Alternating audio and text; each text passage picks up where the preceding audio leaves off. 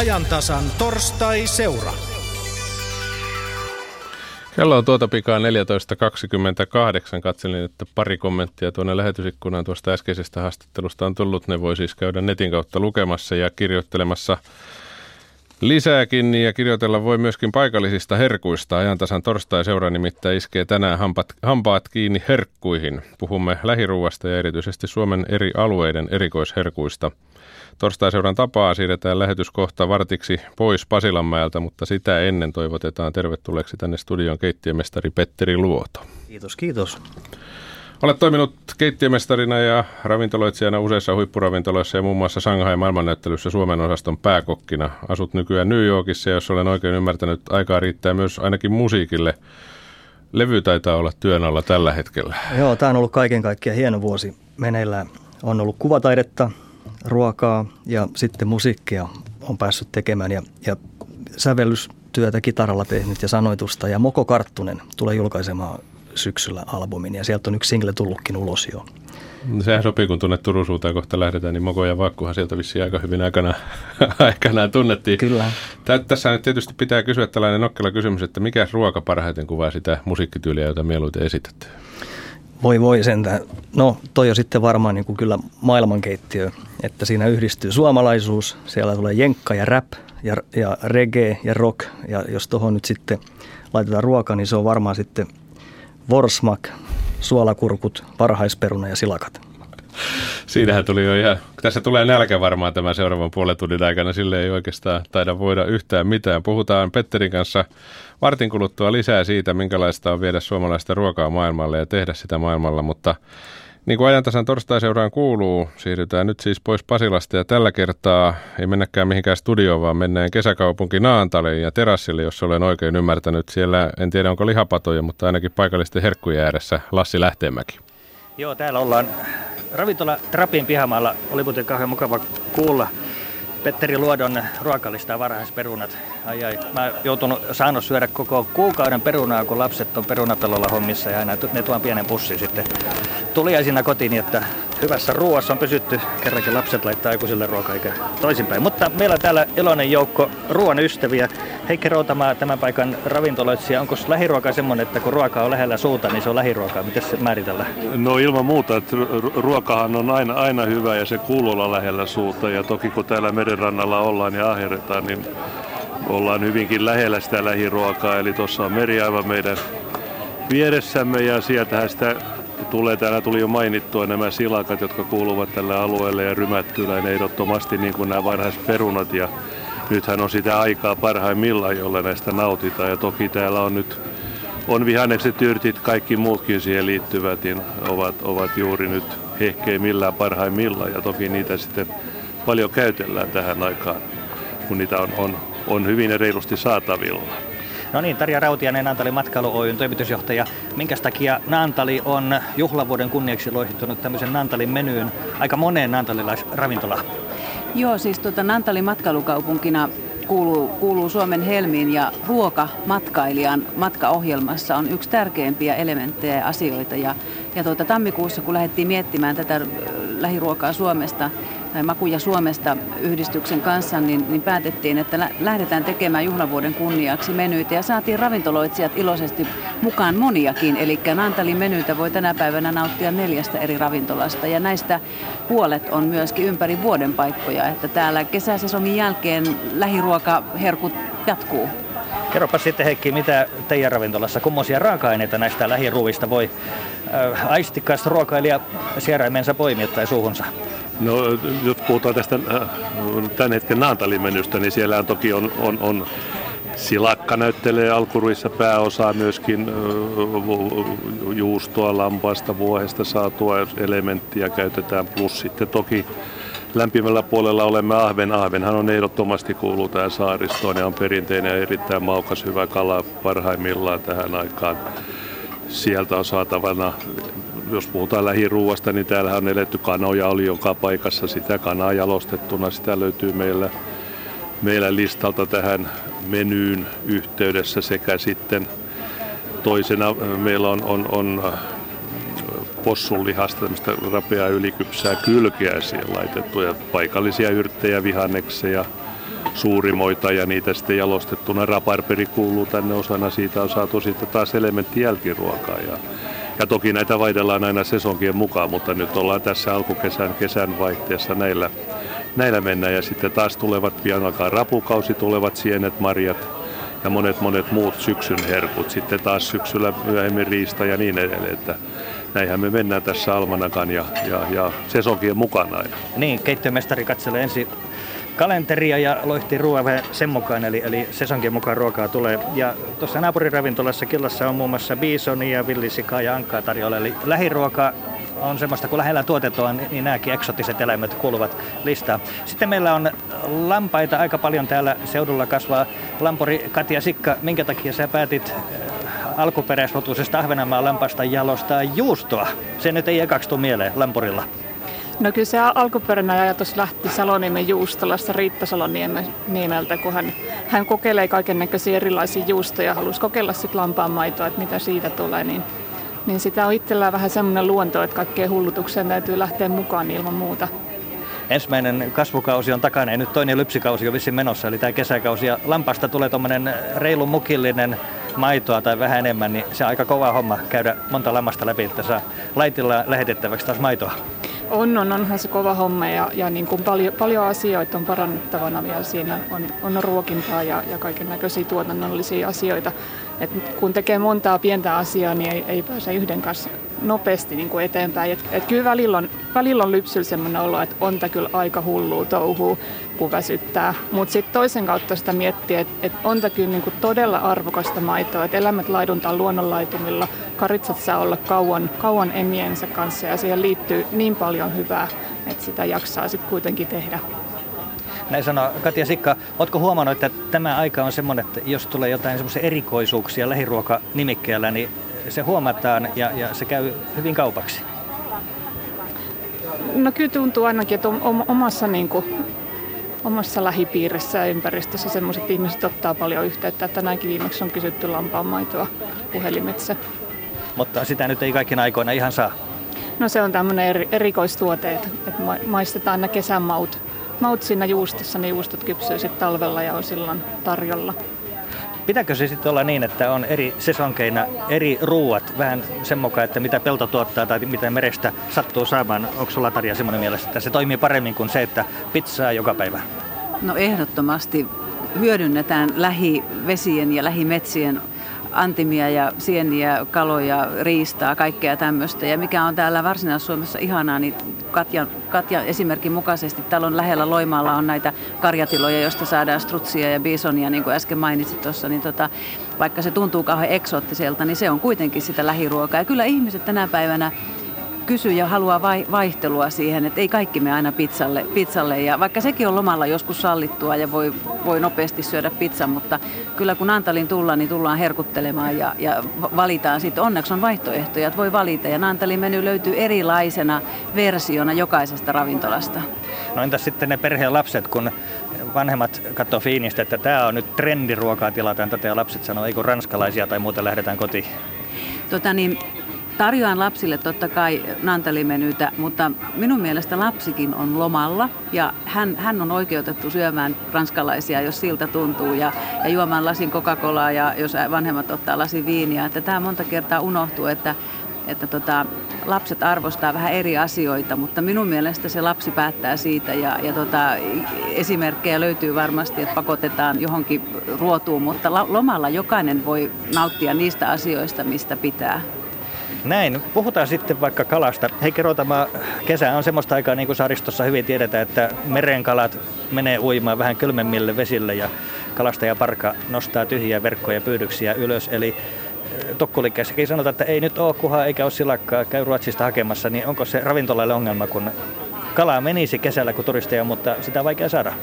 No totta kai se on aina, että volyymit kun kasvaa tällä puolella ja sitten taas tuotteen saanti on, on huonompaa, mutta että siihen tietysti kun tämä tiedetään, niin täytyy varautua, eli mekin tehdään omaa varastoa sitten syksy, tota, keväällä jo sitä kesää varten ja fileoidaan, pakastetaan ja taltioidaan sitten ta- raaka-aineet kesälle. Ja, ja, mutta että siinähän on aina se ongelma ja, ja meillä on muutenkin tässä kalahuollossa vähän, että täytyisi olla enemmän varmuutta, saatavuutta ja, ja volyymia siinä. Ja sehän on ainoastaan silloin kasvatettu, kasvatettu kala, joka siihen sitten auttaa lääkkeeksi. Nyt toki on jo ruvettu kuhaa kasvattamaan, siikaa saadaan häkistä, mutta enemmän meillä olisi paljon potentiaalia täällä. Meillä on järviä, lampia, kaikkia, missä voitaisiin tätä harrastaa. Meillä on monia kaloja, on karppia ruutana ja niin edelleen, niin edelleen, jotka ekologisesti voidaan sitten taas ihan näissä ovissa kasvuympäristöissä tuottaa ja jalostaa ruuaksi, jotka on muualla maailmassa hyvin arvostettuja, mutta meillä vielä lapsipuolen asemassa. Särkiä on tosi nyt ruvettu ja vaaleakalaa muutenkin käyttämään massaksi ja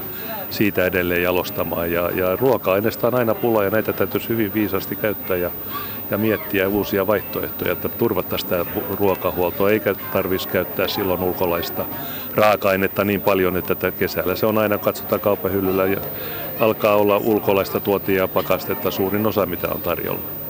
Niin mainitsin tämän karppisanan, karppikala, niin se on ainakin Unkarin Saksan matkailijoille hyvin tuttu kala ja oikeastaan juhlakala. Se on niin kuin joulukinkun korvike Saksassa, että karppia pitää jouluna saada ja unkarilaiset syö sitä oikein halulla ja ravintolassa se on suurinta herkkua ja ei tästä nyt Keski-Eurooppaan niin pitkä matka ole, että minkä takia tämä kulttuuri ei ole tänne levinnyt. Täälläkin Lounais-Suomessa on vain muutamia lammikoita tai eh, makeita vesiä, missä niitä on kokeilu kasvattaa. Eli tässä olisi kai potentiaalia. No meillä on siinä vielä olla vähän, vähän niin kuin ei osata arvostaa ja on ennakkoluuloja tietysti tähän ja toki sitten täällä just Euroopassa se on ehkä tämä katolisen paaston ja kaikki muu tämä on edesauttanut sitten näiden kalojen ja, ja niiden lisääntymistä käyttämistä. Mutta ehdottomasti karppis on esimerkiksi savustettuna ja uunissa suolassa, suolassa valmistettuna aivan erinomainen kala. Se on iso, mehukas, vaalealihainen. Toki siinä on sitten sen aina, jos on oikein mutaisessa ympäristössä ja muuta, se täytyy puhdistaa sitten vähän puhtaassa vedessä. Mutta ei nämä on vain tämmöisiä kasvu peräisiä ongelmia, mutta että kyllä meillä täytyy, täytyy paljon, ja toki asenteet muuttuvatkin vielä, että ruoasta tulee olemaan pulaa ja ruokaa täytyy tuottaa nimenomaan kohtuu hinnalla. Että se on se, että jos nyt mennään ja ostetaan K-Marketista 2650 kuhafilettä, niin se ei oikein hirveästi kaikkia volyymillaan kiinnostaa. Kyllä meidän täytyy päästä tämmöiseen tällaiseen niin kuin kestävämpään ratkaisuun sitten tällä, tälläkin saralla. Karppi on vähän samanlainen kuin suutari, semmoinen mikä näillä vesissä ihan luonnonmukaisesti kasvaa ja niitä tulee katiskat pullolle oikeaan aikaan katiska veteen heittää. Se pitää liottaa raikkaassa vedessä. Saksassa on tapana pistää kylpyammeeseen karpituimaan viikoksi ja sitten se on hyvää raikasta syötävää, mutta pienempikin aika vissi riittäisi. No joo, ja kyllähän se silloin tietysti viikko kylpemättä, niin sekin on hankalaa. että, mutta että sehän on selvää, että kyllä se aina silloin, kun puhuttaessa makeassa vedessä, on se sitten rapuankeriasta tai mikä tahansa, niin usein näitä sumputetaan päivä kaksi, niin silloin se kala itsessään niin tavallaan se maku paranee ja se mutaisuus siitä häipyy. Mutta että, mutta että kyllähän nämä on, nämä on kaikki tällaisia teknisiä asioita ja, ja niin kuin sanoit, että suutarihan on erittäin hyvä ja iso ja vaalealihainen hyvä kala. Että, mutta että meillä on, on niin kuin tässä todettiin, niin niiden arvostus on sitten vähän vielä meillä lapsen kengissä pitäisi varmaan näiden huonosti arvostettujen kalaa nimiä muuttaa, niin alkaisi ehkä mennä, mennä kaupaksi. Se taitaa olla niin, että tämän päivän lähiruoka monen ruoan juuret on siellä omassa lapsuudessa tai mummolassa, eli juuri niitä ruokia, mitä on lapsena maistanut, niin niitä lähiruokana aika paljon tarjota. Mitäs teille tulee mieleen, Tarja? Mikä se oli sun semmoinen lapsiherkku? Kyllä se oli mummolassa Sotkamossa. Otettiin suoraan pellosta uudet perunat ja, ja mummu rommuutti niitä kainuulaisittain sanottuna ämpärissä, jonka jälkeen ne pistettiin kiehuvaan suolalla maustettuun veteen ja, ja aidon voin nokareen kanssa syötiin. Niin ei sen parempaa herkkua ole, mutta se peruna pitää tulla todella suoraan sieltä pellosta. Nam nam. Jos se käy tukkukierroksella pari-kolme päivää, niin ei se oikein samanlaista herkkua ole. Valitettavasti ei ole, että ne kuoretkin pitää sitten jo melkein niin kuin jyrsimällä jyrsiä pois, mutta kun suoraan tulee pellosta, niin ne lähtee puhaltamalla pois. Entäs Katja, Sikka, mikä sulla lapsuudesta jäänyt mieleen, mikä herkku? No kyllä Marsa se peruna on. Koko, koko lapsuuden viettänyt perunapellolla, niin aika läheinen. Siihen ei kyllästy. Entäs Heikki Routama, sun äiti oli muuten oikein etevä ja uuttera pitokokki Karjalasta kotoisin. Tässä muuten näyttää koko Suomi olevan sama pöydän ääressä. Niin mitä teillä kotona syötiin, mikä tarttu sun, sun pysyvästi? No joo, kyllä me syötiin aika monipuolisesti. Jo muistan lapsena hyvin paljon käytettiin vihanneksia, marjoja, sieniä, metsästä, mitä saatiin, plus merestä, merenviljaa, kaloja, ahkerasti kalastettiin keväällä ja niin oli. Ja niitä myös sitten taltioitiin, että muistan meille tuli aikoinaan seudun ensimmäinen pakastearkku, 500 litran vetoinen, ja sitä käytiin pitkienkin matkojen päästä ihmettelemässä. Että koska, koska sitä tapahtui? Se oli varmaan sitä ihan 5-60-luvun taitetta, että silloin kun näitä alkoi ilmestyä, niin meille tosiaan sitten hankittiin tällainen. Ja, ja se oli suuri ihme, että ihmiset piti täysin hulluna, että ne laittaa kasviksia pakkaseen, että nehän pitäisi pitää poissa ja lämpöisessä. Ja, ja, mutta todella kyllä ne silloin, silloin jo monipuolisesti käytettiin ja nimenomaan kaikki leipomiseen liittyvä erilaiset piirakat sienistä, kaikesta kalasta ja, ja niin edelleen. Et se oli, oli kyllä se laps, lapsuuden maut aina siellä taka-alalla ovat. Onko se makuun muisti sellainen, että se tavalla pysyy päässä ja, ja se, sitä voisi käyttää markkinavoimana, että kun puhutaan lähiruoasta, niin sieltä heti jo valmiiksi nousee semmoisia tuttuja makuja, niin kuin kantarelli ja, ja nämä perunat ja vaikka mitä? No se on selvä ja silloin puhutaan lähiruuasta ja, ja, ja ruuasta ruoalla on ruoka on, on silloin vankka historia ja se perustuu yksinkertaisiin asioihin, raikkaisiin, hyviin makuihin, esillepanoon. Se on konstailematonta. Suomalainen perusruoka on ollut aina, se perustuu se raaka-aineen maku täytyy olla selkeästi esillä. Että sitä ei peitetä, niitä toki yhdistellään on, on kasviksia, yrttiä ja niin edelleen ja muuta, mutta että, kyllä niissä on niin oma, omansa. Meillä on tämä pitkä valoissa kasvukausi, meillä on pitkät tankarat talvit, jotka taas pitää tämän puhtaana tämän, tämän kannan ja, ja niin edelleen. Et meillä on, ja kalat on erittäin maukkaita, meillä on kylmät vedet, talvikausi, joka putsaa näitä ja niin edelleen. Et kyllä meillä on näissä on hyvät, hyvät maut ja, ja valoa ja, ja puhtautta. Et nimenomaan täytyy muistaa, että meillä on että tämä on melkein luomua koko Suomi ja kaikki mitä me tuotetaan täällä kehä, kehä kolmosen ulkopuolella, niin se voi luokitella jo maailmanlaajuisesti ihan omaksi luomukseen. Matkailueristämiskeskuksen pitäisi Ruotamaan Hessu palkata, sieltä puhetta tulee. Nyt tarjolle toi meille herkkuja ja mä luulisin, että tämä on kylmäsavu silakkaa ja se saattaa olla nauosta kotoisin. Onko mä oikeassa? No olet ihan oikeassa, joo. Siinä on kylmäsavu silakkaa, silakkaa rymättylästä ja jalostettu nauvossa sitten ja, ja muus myös muita silakkaan liittyviä tuotteita tästä kesäisesti, myös totta kai vähän kraavia, kalaa, saaristolaislimppuja ja niin edelleen, mutta silakka on. Annetaan äh, naisväen maistella ensin ja otetaan arviot tuoreelta. Tämä oli muuten tämä kylmä savu silakka, harvinainen herkku ja Naantalin äh, matkailumessuilla tammikuussa. Se oli mun mielestä ihan parasta antia, kun sai syödä tämmöistä lähiruokaa, kun kauas meni, niin maalaispoikakin tunsi olonsa kovin kotoiseksi ja sieltä haarukat veitsit. Sitten tuossa on kraavilohta se taitaa Heikki olla muuten niin, että kaikki tämmöiset tyypilliset lounasomalaiset ruoat, ne on kyllä aika ruotsalaisia kuitenkin, niin kuin toi Kraavilohin ja, ja Janssoninkin osaat tämmöiset pyttipannut, niin sieltähän ne tulee tänne, mutta eikä se haittaa. No ei, ja sikäli me ollaan oltu ikämme tässä kaupallisessa, sanotaan just tämä saaristoalue, Turun saaristo ja, ja täällä liikkuu. Me ollaan tehty kauppaa Ruotsin kanssa ja oltu yhteistyössä jo vuosisatojen alan. Et totta kai me ollaan viety sinne sukkaa ja villaa ja tuotu sieltä vähän ruokatarviketta ja muuta. Muun muassa puhutaan, että puhutaan nämä lä- lähiruosta, niin muistan saaneeni ensimmäisen banaanin vuonna 1964. Se tuotiin Tukholmasta ja se, se ei ollut tietenkään lähiruokaa, mutta että tässä nähdään tätä lähivaikutusta. Lähivaikutusta kerraksi. Nyt otetaan tälle ruoalle lähivaikutus, eli katsotaan miten se elimistö kohtaa ruoan. Mutta koska meillä on ruokatunti alkoi, niin luulen, että Aki Laineella ja Petteri Luodalla on puheenvuoro tästä kohtaa eteenpäin vähäksi aikaa. Kiitoksia Lassi sinne Naantaliin. Tämä ei nyt jotenkin mennyt ihan tasaan, kun siellä ruvettiin syömään. Meillä on Petterin kanssa molemmilla vesilasi täällä edessä ja siinä kaikki. Mutta mitä sanot Petteri tuosta keskustelusta, mikä käytiin tuolla, minkälaisia ajatuksia sinulle siitä nousi? Siinä tuli tuutin täydeltä ihan täyttä asiaa. Samalla tavalla ajattelen. Ja nyt tietysti itse kun asun New Yorkissa, niin mä oon kääntänyt ton lähiruoka-ajattelun sillä tavalla, että mä menen siellä paikalliselle torille, marketille ja otan sieltä ne tuoreimmat tavarat, joita saan aina kulloinkin sitten haltuun ja, ja reseptit ja metodit ja valmistustavat, ne on sitten niin kuin suomalaisia.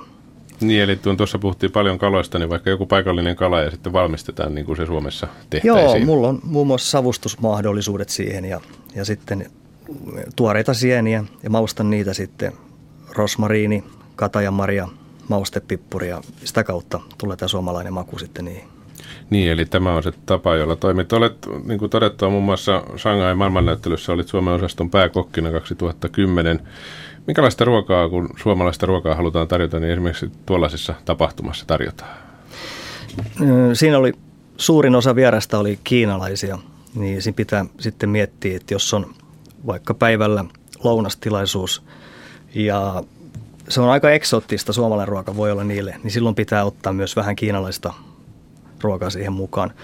Mutta hyvänä esimerkkinä, niin kiinalaiset syö riisiä tunnetusti, niin mä korvasin tuon riisin sitten ohralla, joka on aika lähellä. Mm. Ja tota kautta sitten yrittää hakea ratkaisuja.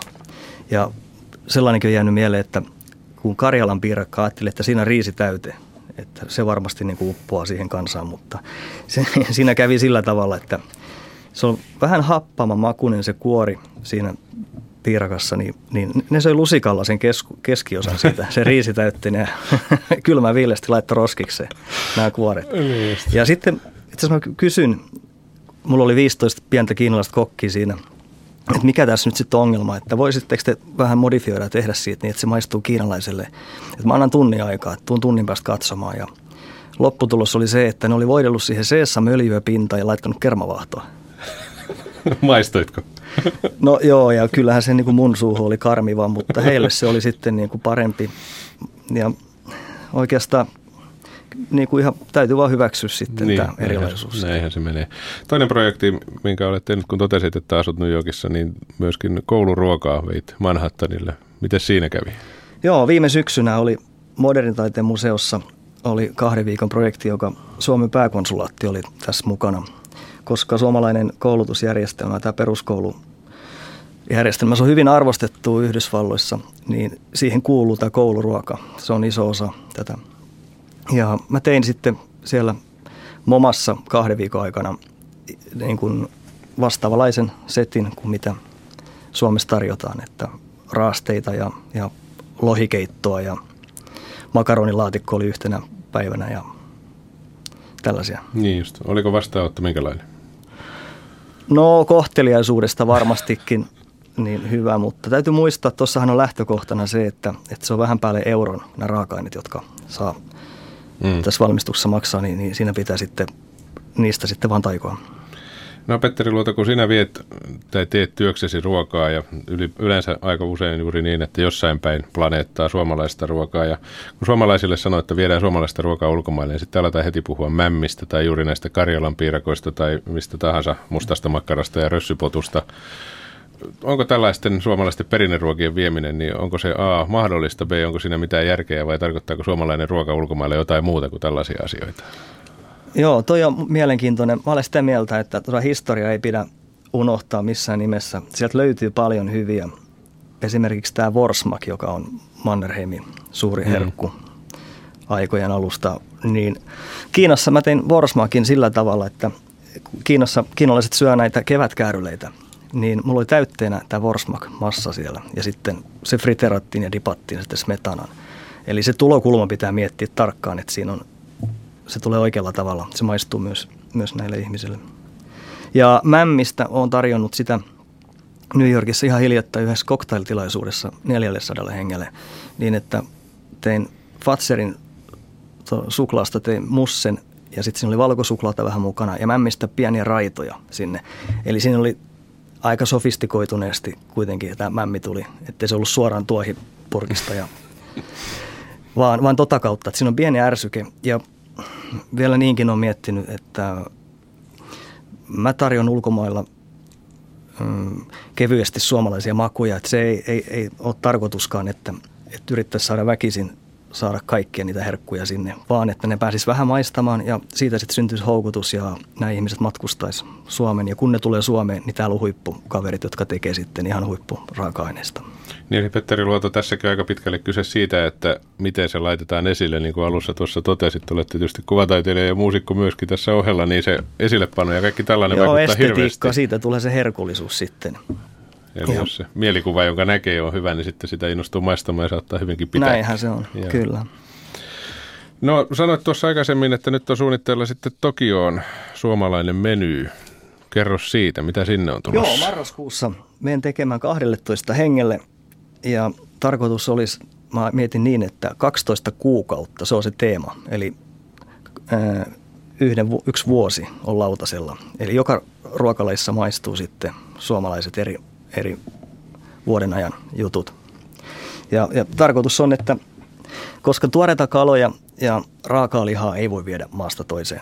Niin, niin otan, se varmaan, joo. Otan sitten Rajoit. paikalliset, mahdollisimman sellaiset raaka-aineet, jotka vastaa mahdollisimman paljon suomalaista. Mutta esimerkiksi meillä on hyviä savumuikkuja purkissa, niitä oikeasti niitä kehtaa tarjota, niiden kanssa perunauhukaisia. Sitten voisi tehdä kermaisen kalakeiton, jossa on hiilostettua kalaa. Karitsan jauhelihasta voisi tehdä jotain paljon yrttejä, vaikka lihapullia niistä. Korvasienimuhennosta, savustettu lohta, parsaa. Sitten kun tullaan kesäkauteen, raparperia, mansikkaa, marjoja ja rapuja, hirveä, sieniä. Näistä se sitten koostuu. Niin tässä tulee väkisinkin kysy mieleen sellainen ajatus, että kun puhutaan suomalaisesta ruoasta, niin mikä sinulle se, se päällimmäinen ajatus on? Mikä on suomalaista ruokaa? Koska tässä on hirveästi mainittu ruokalajeja ja erilaisia tapoja tehdä niitä. Miten sinä määrittelet sen suomalaisuuden? No se on, se on ehkä vähän hankala. Pitää ensinnäkin, kun tässä on naapurimaat on vahvasti, niin kyllä se tämä skandinaavinen keittiö, se lähtee. Siinä on Ruotsi, Norja on tosi, tosi vahvasti mukana. Et mikä sitten on suomalaista, niin sitten kyllä mennään tuonne perinneosastolle, että alkaa erottautua, että se on selkeästi suomalaista. Että esimerkiksi lihapullat, niin mua ärsyttää ainakin New Yorkissa aina näkee Swedish meatballs. Hmm. Että mä sitä mieltä, että, että ne on kyllä isoäidin lihapullat. Niin aina tietysti tässä kohtaa pitää juuri tämä vertailu nostaa esille, kun sieltä New Yorkista katsoo, niin onko ruotsalainen ruokakulttuuri siellä jotenkin paljon paremmin esillä kuin esimerkiksi suomalainen? Näin on. Kyllä, niillä on muutama ravintola siellä. Ja toi skandinaavinen ruoka tekee, se tulee vauhdilla nyt tonne, tonne Manhattanille, se on erittäin arvostettu siellä. Niin, eli siihen rakoon, rakoon sitten suomalaisillakin olisi sinun kokemuksesi perusteella mahdollisuus päästä iskemään. Joo, se vaatii kyllä ison panostuksen, ja, jotta saa ravintola auki. Ja sit siinä pitää olla onnea matkassa, että se on, ajoitus on oikea ja paikka on oikea. Ja siinä on monta monessa. Onko suunnitelmissa? Saadaanko uutista tähän lähetykseen? ei, ei, ei ole. Mutta mä edistän suomalaista ruokaa, teen erilaisia pieniä tapahtumia ja, ja niissä sitten kokkaan juuri tällä tavalla, että haen tuoreet tavarat torilta ja sitten suomalaisia valmistustapoja ja mausteita. Kiitoksia Petteri. Tässä vaiheessa jatketaan kohta vielä hetki, mutta sitä ennen käydään pari minuuttia Naantalissa kysymässä Lassi Lähteemältä ja kumppaneilta, että miltä tämä keskustelu noin Naantalin näkökulmasta on kuulostanut, miten paljon Lassilla on ruokaa suussa. Pystytkö jatkamaan tästä? Koitetaan, koitetaan. Mä arvasin, että Petteri luettelee hyviä ruokia, niin sen takia varauduttiin, että kun nälkä tulee, niin syödään samalla, niin se pysyy hyvin balanssissa ja pysyykin. Ää, mainiot ajatuksia ja juuri, että vähän sovelletaan. Mulla tuli mieleen toi riisi ohra, semmoinen kaupallinen tuote, mitä kaupasta löytyy. Sillä tavalla saa ihmiset tottumaan riisin jälkeen ohraa, kun kummassakin on sekaisin sitä, niin se ohrakin maistua siinä, että hei, otetaan ensi kerralla pelkkää ohraa. Mitäs teillä muilla tuli mieleen tästä keskustelusta? No näin matkailijoiden kannalta ja Naantalissakin on ulkomaalaisia paljon ja kiinalaisia alkanut tulemaan sekä Turkuun että Naantaliin tosi paljon, niin mä, mä jollain tavalla to- toivoisin ja heittäisin semmoisen toiveen, että voitaisiin tätä meidän suomalaista lähiruokaa ja suomalaista ruokaa ujuttaa, ujuttaa heille pikkuhiljaa. Ymmärrän kyllä jo Petteriltä sain hyviä vinkkejä siitä, että miten sitä voi ujuttaa, mutta ei vietäisi heitä mihinkään kiinalaiseen ravintolaan syömään, vaan tuotaisiin tänne rantaan ja maistatettaisiin Antalin menytä, että, että, ja jollain tavalla vaikka kiinalaisittain sitten toteutettuna. Näin sanoo Tarja Rautinen ja Katja Sikka. Siinä lammas ainakin mainittiin tuossa listassa ja se on sulla sydäntä lähellä. No, lammas mainittiin joo, mutta ehkä mulle eniten tulee, tulee mieleen se, että, että lähi, lähiruoka-asia, mä toivon, että, että se tavallinen kuluttaja ehkä oppisi oppisi sitä kautta niin kuin arvostamaan ja, ja niin kuin ymmärtämään sitä ruoan tuotantoa. Et me ollaan totuttu semmoiseen yltäkylläisyyteen, että kaupassa on kaikkea ja aina silloin kun me halutaan, mutta et, et oikeasti niin kuin sääolot ja vuoden että kaikki vaikuttaa, vaikuttaa niin kuin ruoan tuotantoon ja sitä syödään silloin kun sitä on ja hyvää kannattaa odottaa.